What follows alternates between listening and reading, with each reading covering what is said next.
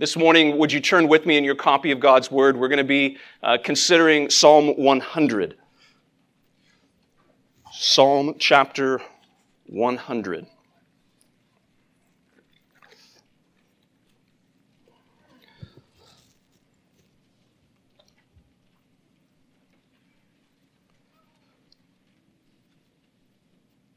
Let's begin reading and hearing God's Word together a psalm for giving thanks. Make a joyful noise to the Lord, all the earth. Serve the Lord with gladness.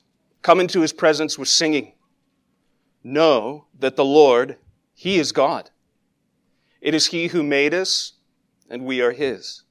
We are his people and the sheep of his pasture. Enter his gates with thanksgiving and his courts with praise. Give thanks to him bless his name. For the Lord is good. His steadfast love endures forever, and his faithfulness to all generations. Would you pray with me? Our God and Father, we ask this morning that you would help us to not only hear with our ears these very words, but to rejoice in them by the work of your grace from the bottom of our hearts. Lord, we need great help and not just obtaining and getting our hands around the truths about you, but we need the supernatural work of your Spirit to cause those truths to further change us, to shape us, and as the psalm calls us to, to respond in glad hearted praise. So, Father, help us to see not merely the obligation of the praise that you are due, but the great reason and the great hope that we have, the great reasoning that we have to lift our voices, to give our lives to you that all the earth might sound forth with the praise that you are due. Lord, cause your word to be effective and fruitful in our church this morning. Cause it to not only fill our mouths with the, the songs and the hymns and the spiritual songs that we sing, but the very proclamation of the good news of the gospel into wherever you may send us or place us, we pray for Christ's sake. Amen.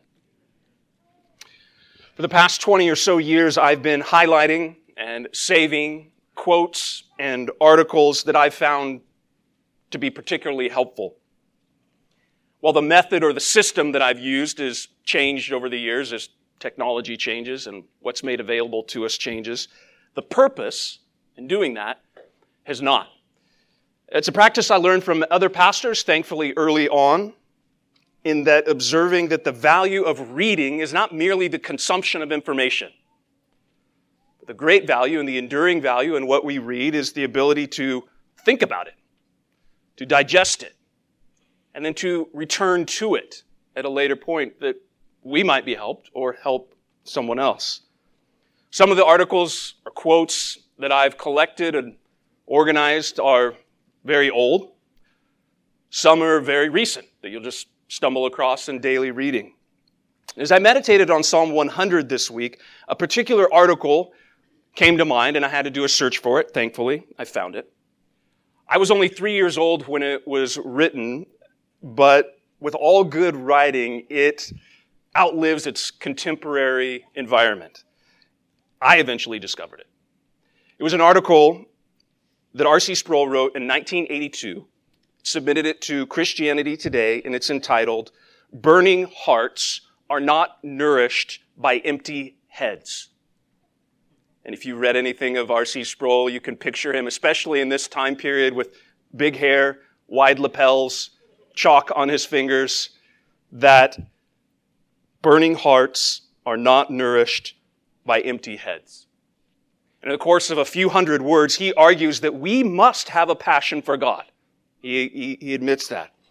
But the burning heart that we ought to have for God comes through the intellect of the mind. Because he asked, How can we love a God that we don't understand? How can we worship the unknown God? Now, he's not arguing for intellectualism. He's not arguing for a purely academic faith, but he's arguing that we would see we're called to have heart and head. We're to have action and thought. Because God has given us a book to read. Truth. It's meant to be understood and digested, so then that our hearts, as he says, burn within us. I suppose I was reminded of this article this week, knowing that how many of us are instructed to say thank you. Some of you children have probably even heard that this past week. Now, what do you say?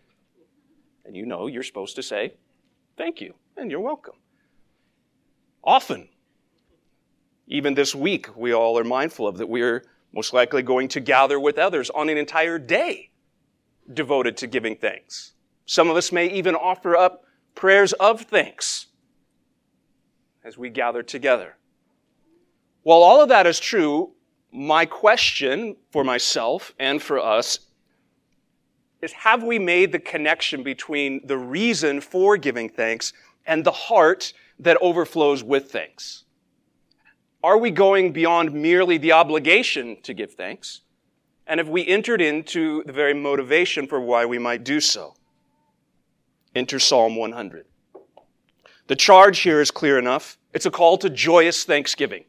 It is a call for all the earth to make a joyful noise.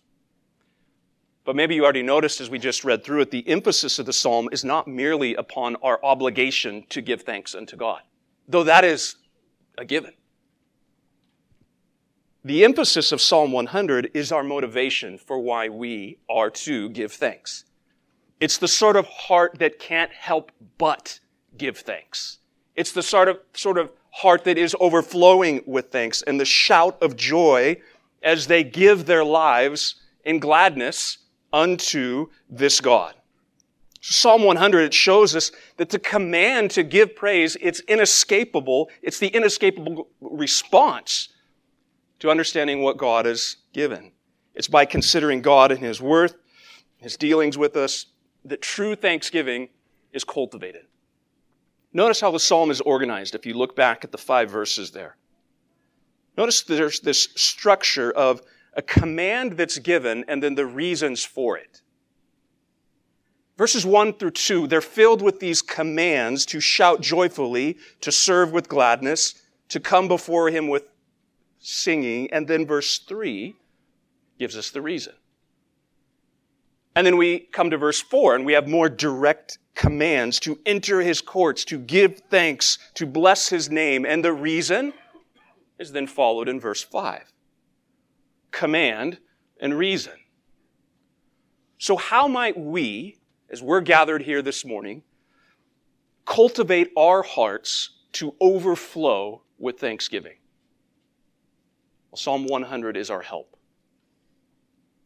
Consider in two ways that we're helped. One, by considering his grace.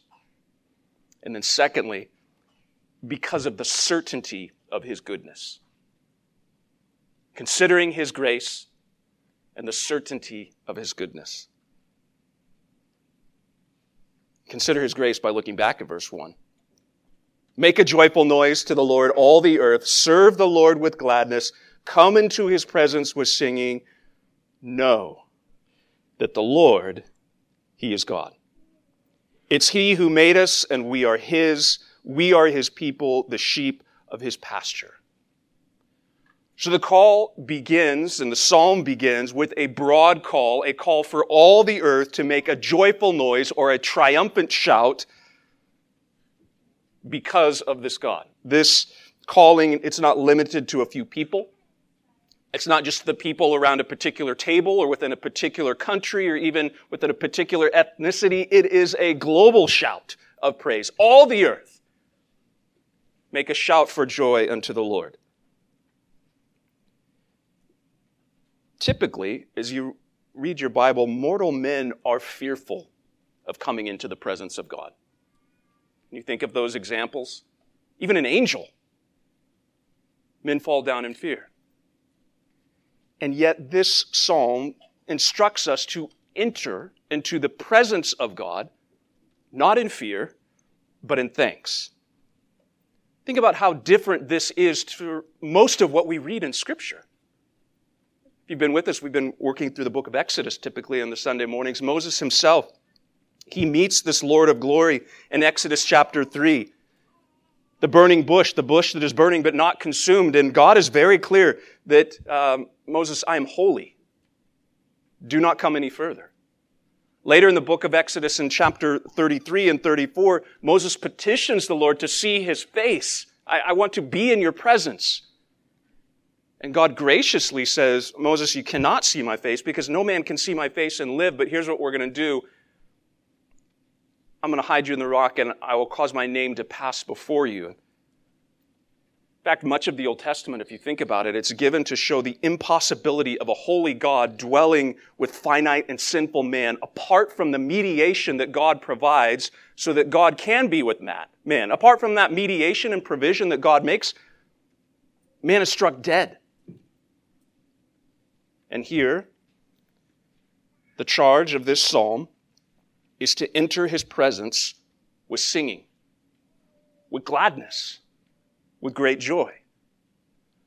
So here's what this means. This is our first clue that the sort of thanksgiving that the psalmist has in mind has something to do with the provision that God makes so that his people can dwell with him. God is deserving of thanks by the very fact that he is God. But the emphasis of this psalm is pushing us beyond that fact to know, to reason, to think, to consider of who God is and yet what we're called to do here in Psalm 100. Now, what is the basis for such a joyful command of praise? Well, verse 3 tells us, look at it, we're to know something. No empty heads here. We are to know something. Straight away, we are told that this is not ignorant praise. This is not zeal without knowledge, but the sort of praise that's actually fueled by knowledge. We're not called to feel something, but rather we are called to express praise because we know something. And for good reason. How can we love what we do not understand? How can we worship the unknown God? Okay, well, what are we to know? Well, notice there's two truths that are laid right alongside each other in verse 3. We're told something of God and then something of ourselves. Know this because when you know this, it's going to fuel joyful praise that you will overflow with glad shouts of triumphant, victorious praise. What are these truths? The first truth is that He is God and He is Creator. Know this. To know that the Lord is God is go back, to go back really to a repeated emphasis that keeps coming up in the Old Testament. It has not simply to do with the existence of God, but it has something to do more with the substance of who this God is. Again, in Exodus, I can't get away from it, that you may know I am the Lord. Not just simply that there is a Lord, but that you might know who this Lord is. When God reveals himself to Moses, he speaks of his holiness and reveals himself as I am. Not I was, I hope to be, eventually I may be, I am. He does not need any creature that he has made, nor does he derive glory from them. Because this God, Yahweh, the God of Abraham, Isaac, and Jacob, the God of Scripture. He alone is the source of all being. Everything is from Him and through Him and to Him. He is unchangeable. He is immense. He is eternal, incomprehensible. He is almighty. He is in every way infinite, absolutely holy, perfectly wise, wholly free, and completely absolute. The Lord. He is God. And then you lay a song alongside that truth number two. We are his people and the sheep of his pasture. He places his hand upon us and he says, You're mine. You are mine. You belong to me. I am your God and you are my people. And in order to emphasize that wonderful comfort of such a statement of that language, we're given an image that helps draw this out even further. It's the image of sheep in a pasture. But not just any sheep. We're his sheep. And we're not just grazing in any pasture, we are in his pasture. That means we are fed only the best, we are given only what is good, and we are fed like well cared for sheep who graze in green meadows and who drink from still waters. Now, given what you know of your own heart, given what you know of human nature, given what you know of the testimony of Scripture, how can both of these things be true? That He is God and we're His people. Is there not a massive gap between those two statements of who God is and then what we've been given as His people? Because I read of His perfect goodness and wisdom, that He's just and holy in all of His ways, and yet I know my own heart. I know and see my own fickleness and my own unfaithfulness, and I read the scripture to further see the corruption of my own desires, my incessant pride and love of self and tendency to call goodness evil and to think things that are evil actually might be and should be desirable because they might actually be good. How on earth do we reconcile these two statements of verse 3? He is God. We are his people. Do you know this? Have you given time to consider this, to fix your gaze upon who this God is and then what he gives to sinners. Friends, the gap between God's worth and his dealings with us is precisely what the psalmist is calling us to consider. The gap in between who he is and what we have. He's saying, know this. Consider this. Reconcile these two truths. Because the sort of praise that he's calling forth is not ignorant praise, but it's the praise that is brought forth directly by meditating, reasoning, considering, and knowing something.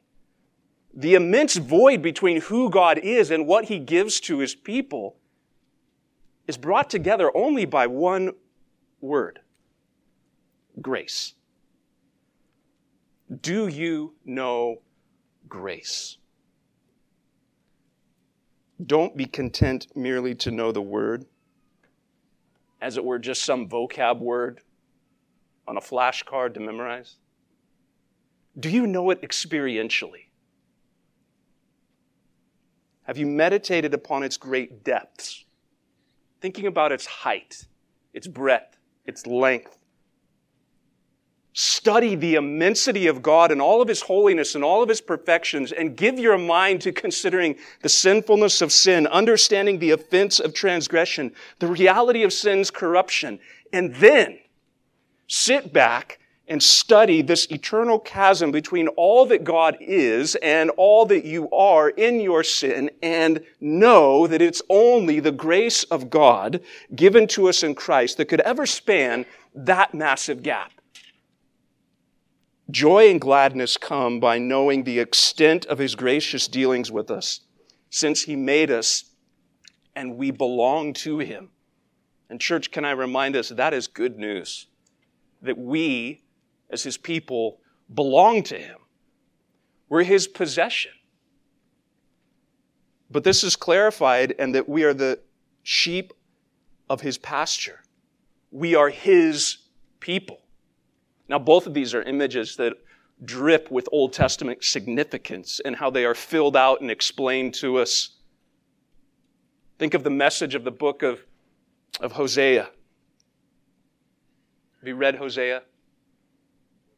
Because of the rebellion and sinfulness of God's people, they are rebuked, they're disciplined, reminded that they are undeserving of his mercy and unworthy to be called his people. Hosea proclaims this. But even in this discipline, God is gracious in that he says, I'm providing a door of hope. You're hearing all of this, but you are not hemmed in. There is a door of hope. Because the message of Hosea is while that is true, he says in chapter 223, I will have mercy on no mercy. And I will say to not my people, You are my people. And he shall say, You are my God. And as we move on into the new covenant, this becomes even more explicit and more clear as we see this displayed in even greater wonder. Not only did God make us, but He bought us, redeeming us out of the bondage of sin and calling us into His own house because of the death and the resurrection of Christ.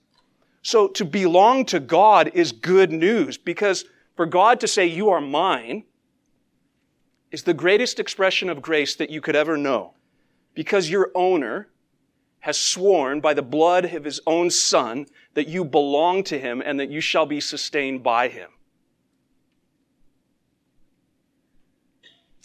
And if you profess Christ, but your lips are unmoved and your voice is largely silent in the singing of God's praise, and I would urge you to examine yourself. Have you tasted of this grace? Do you know of it? Not just the logical propositions the doctrines or even the cross references, but an experiential gladness. Because when the people of God taste and see this, they cannot but help to do exactly what the psalmist calls us to do. Make a joyful noise to the Lord. Serve Him with gladness. Come into His presence with singing.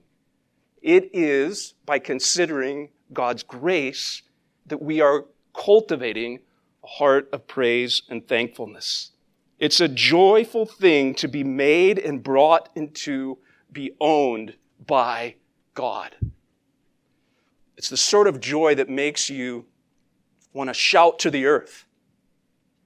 It's the sort of joy that makes you want to be willing to sacrifice so that every tribe and tongue and nation and people might hear this same good news. It's the same message that's actually been rousing men and women out of their particular comforts and thrusting them out into foreign lands because of the joyful noise of God's grace.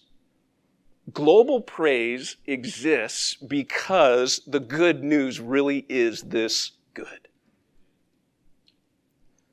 A heart of thankfulness is cultivated by considering His grace. But the psalm also teaches us that it's because of the certainty of His goodness, His grace, and His goodness. Look how this unfolds in verse 4 and 5. Enter his gates with thanksgiving and his courts with praise. Give thanks to him, bless his name. For the Lord is good. His steadfast love endures forever, and his faithfulness to all generations. You see how the second half of this psalm it follows the same pattern as the first, a specific command to give thanks, and then the reasoning for doing so. Verse 4, the explicit command, and then verse 5, the reason for doing so.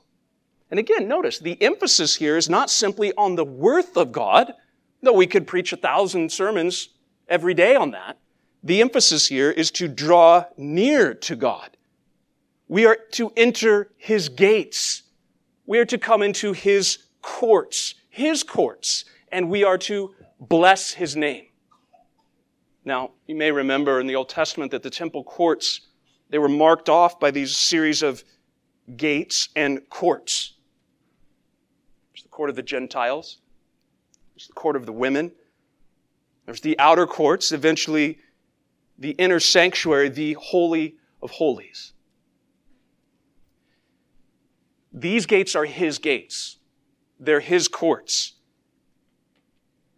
And in Revelation 21, we're told that nothing unclean will ever enter His gates, nor anyone who does what is detestable, nor any falsehood, will come into his courts.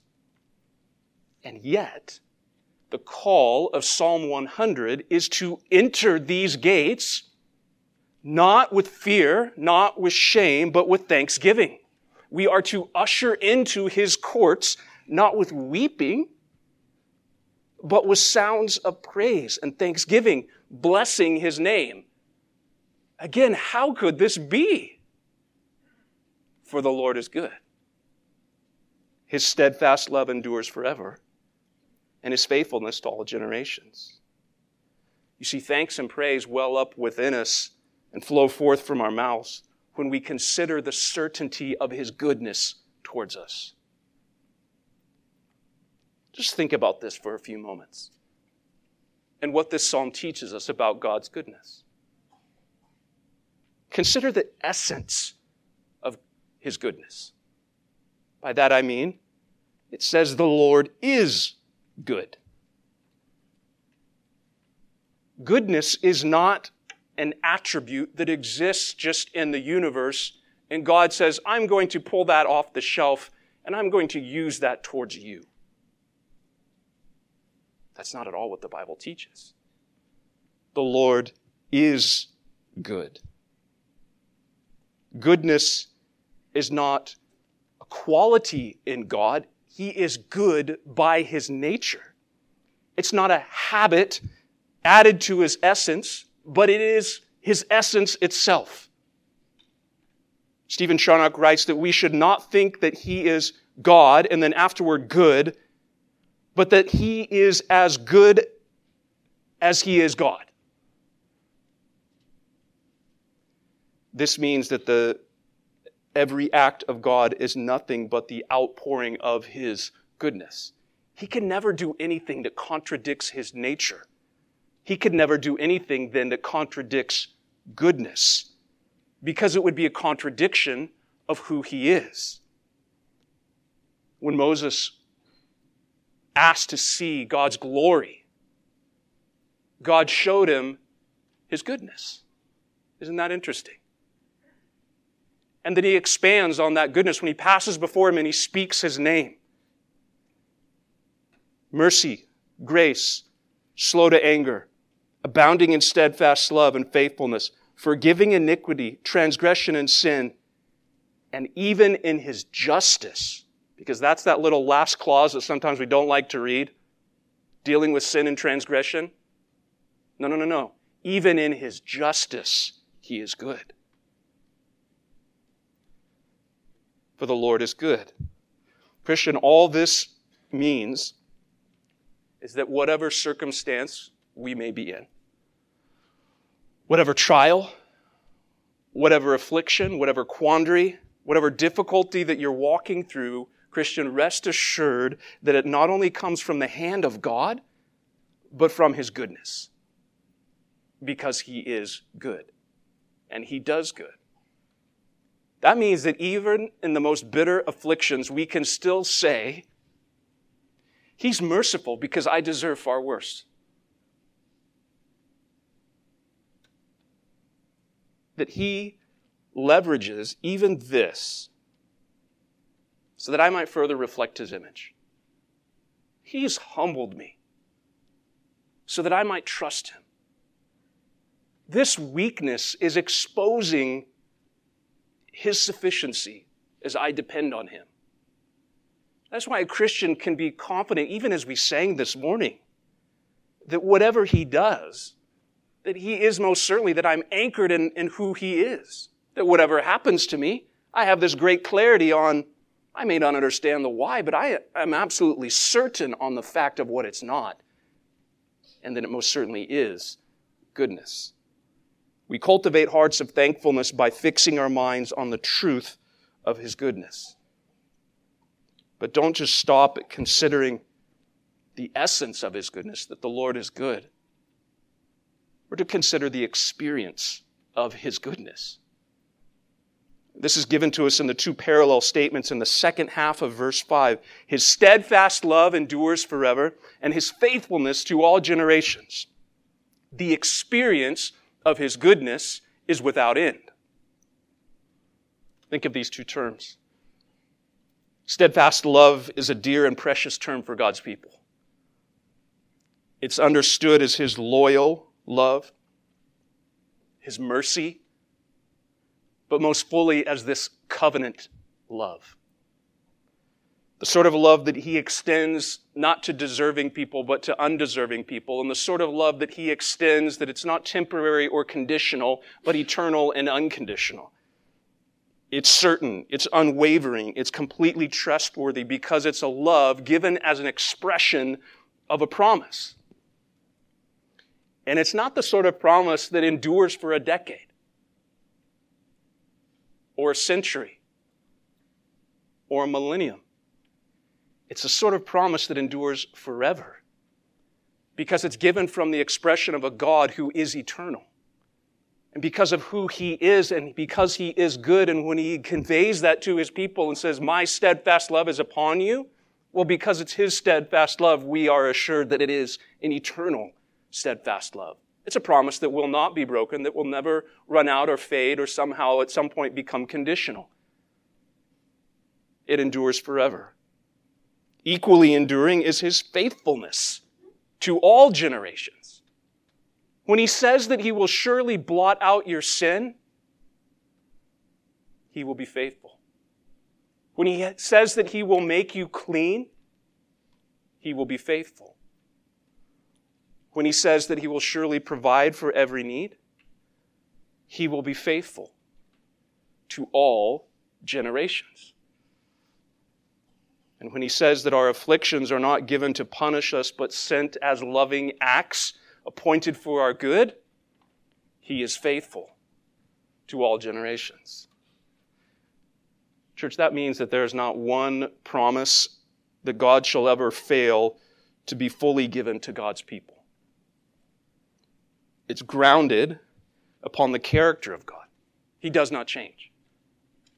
And it's proven to us in the person of Christ.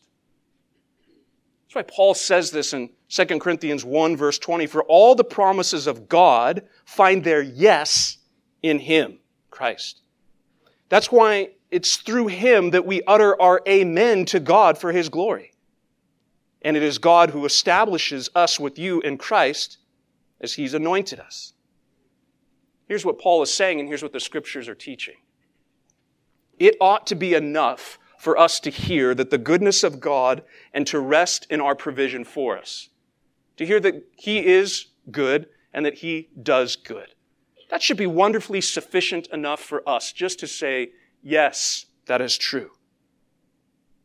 But God is even more compassionate, if you can imagine that.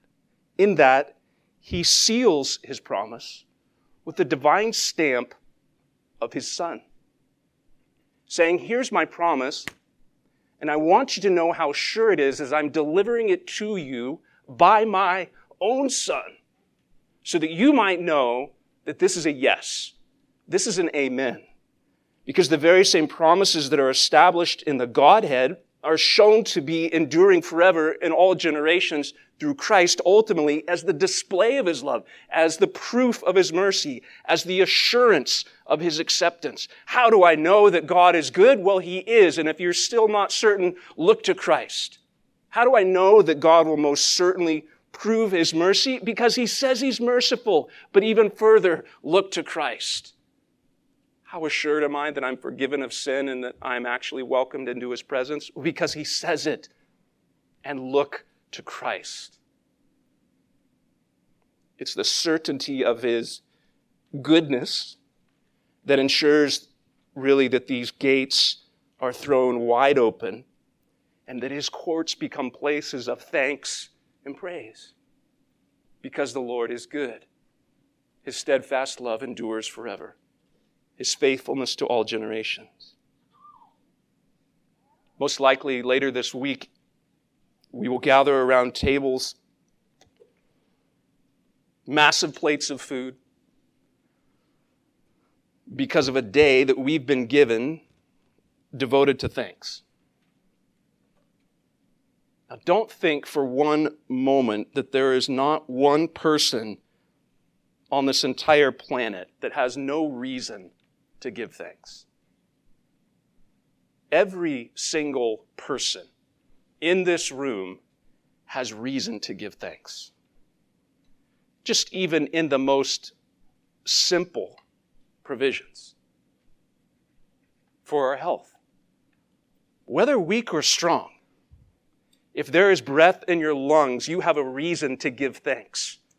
If there's blood still moving, maybe albeit slowly or too fastly through your body, you still have reason to give thanks. What about for food or provision, for shelter? Whether in abundance or whether you look and say it's quite lacking right now. We have reason to give thanks because all of this is given by God. But the only one who can give the sort of praise that's described here in Psalm 100 is a Christian. Apart from Christ, the gates of his courts are closed, and you're shut out. Apart from Christ, God is most certainly your creator, but you know nothing of his shepherd care of you.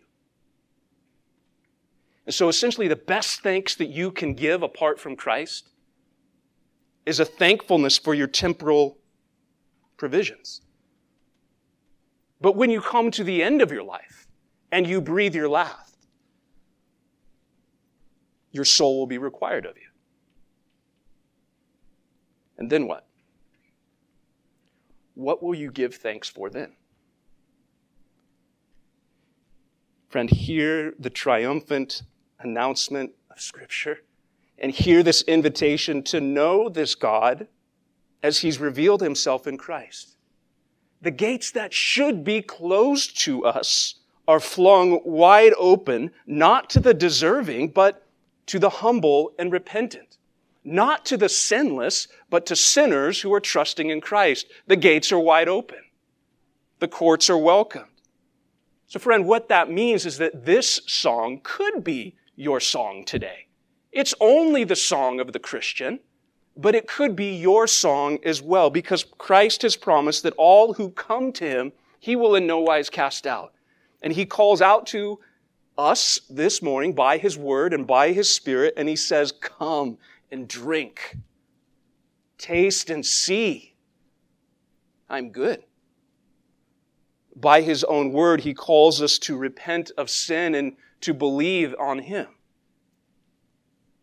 And Christian, will you give thanks unto His name? If you've wilted under trial, if you've begun to murmur complain in sinful ignorance, oh, then confess your sin and repent of your ungratefulness. As you've heard again this morning, that gates are made wide open to repentant and humble sinners. And that his courts are a place of joy and rejoicing because of what he's given. Consider the depth of his grace that's given to us in Christ. Fix your mind upon his goodness and know. Give thanks to him. Bless his name. For the Lord is good and faithful. He will keep us day and night. And that's why we always can trust in Jesus. That's why we rest in Him. That's why God's people give the loudest shouts of joy whenever we think about all that we have to give thanks for. Father, we pray that you would continue to work in us and through us, that we might be those who have tasted and seen of all that you are, that you are good and gracious. Our God and Father, we pray that you would continue to form in us hearts of thanks and praise, not merely out of dry duty and obligation alone, but the sort of joyful obligation that says, How can we not give God what he is owed? How can we not give him praise and thanksgiving? My soul overflows with joy.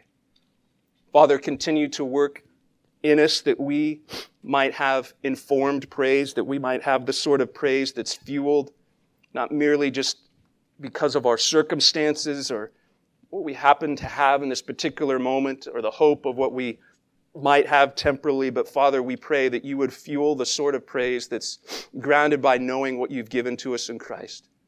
Lord, we ask and we pray that you would do this because we so desperately need it, and that you are such a good and gracious God to provide it. In Christ's name, amen. Church, hear the testimony of Scripture and our invitation to come to the Lord's table. It's Psalm 34 8.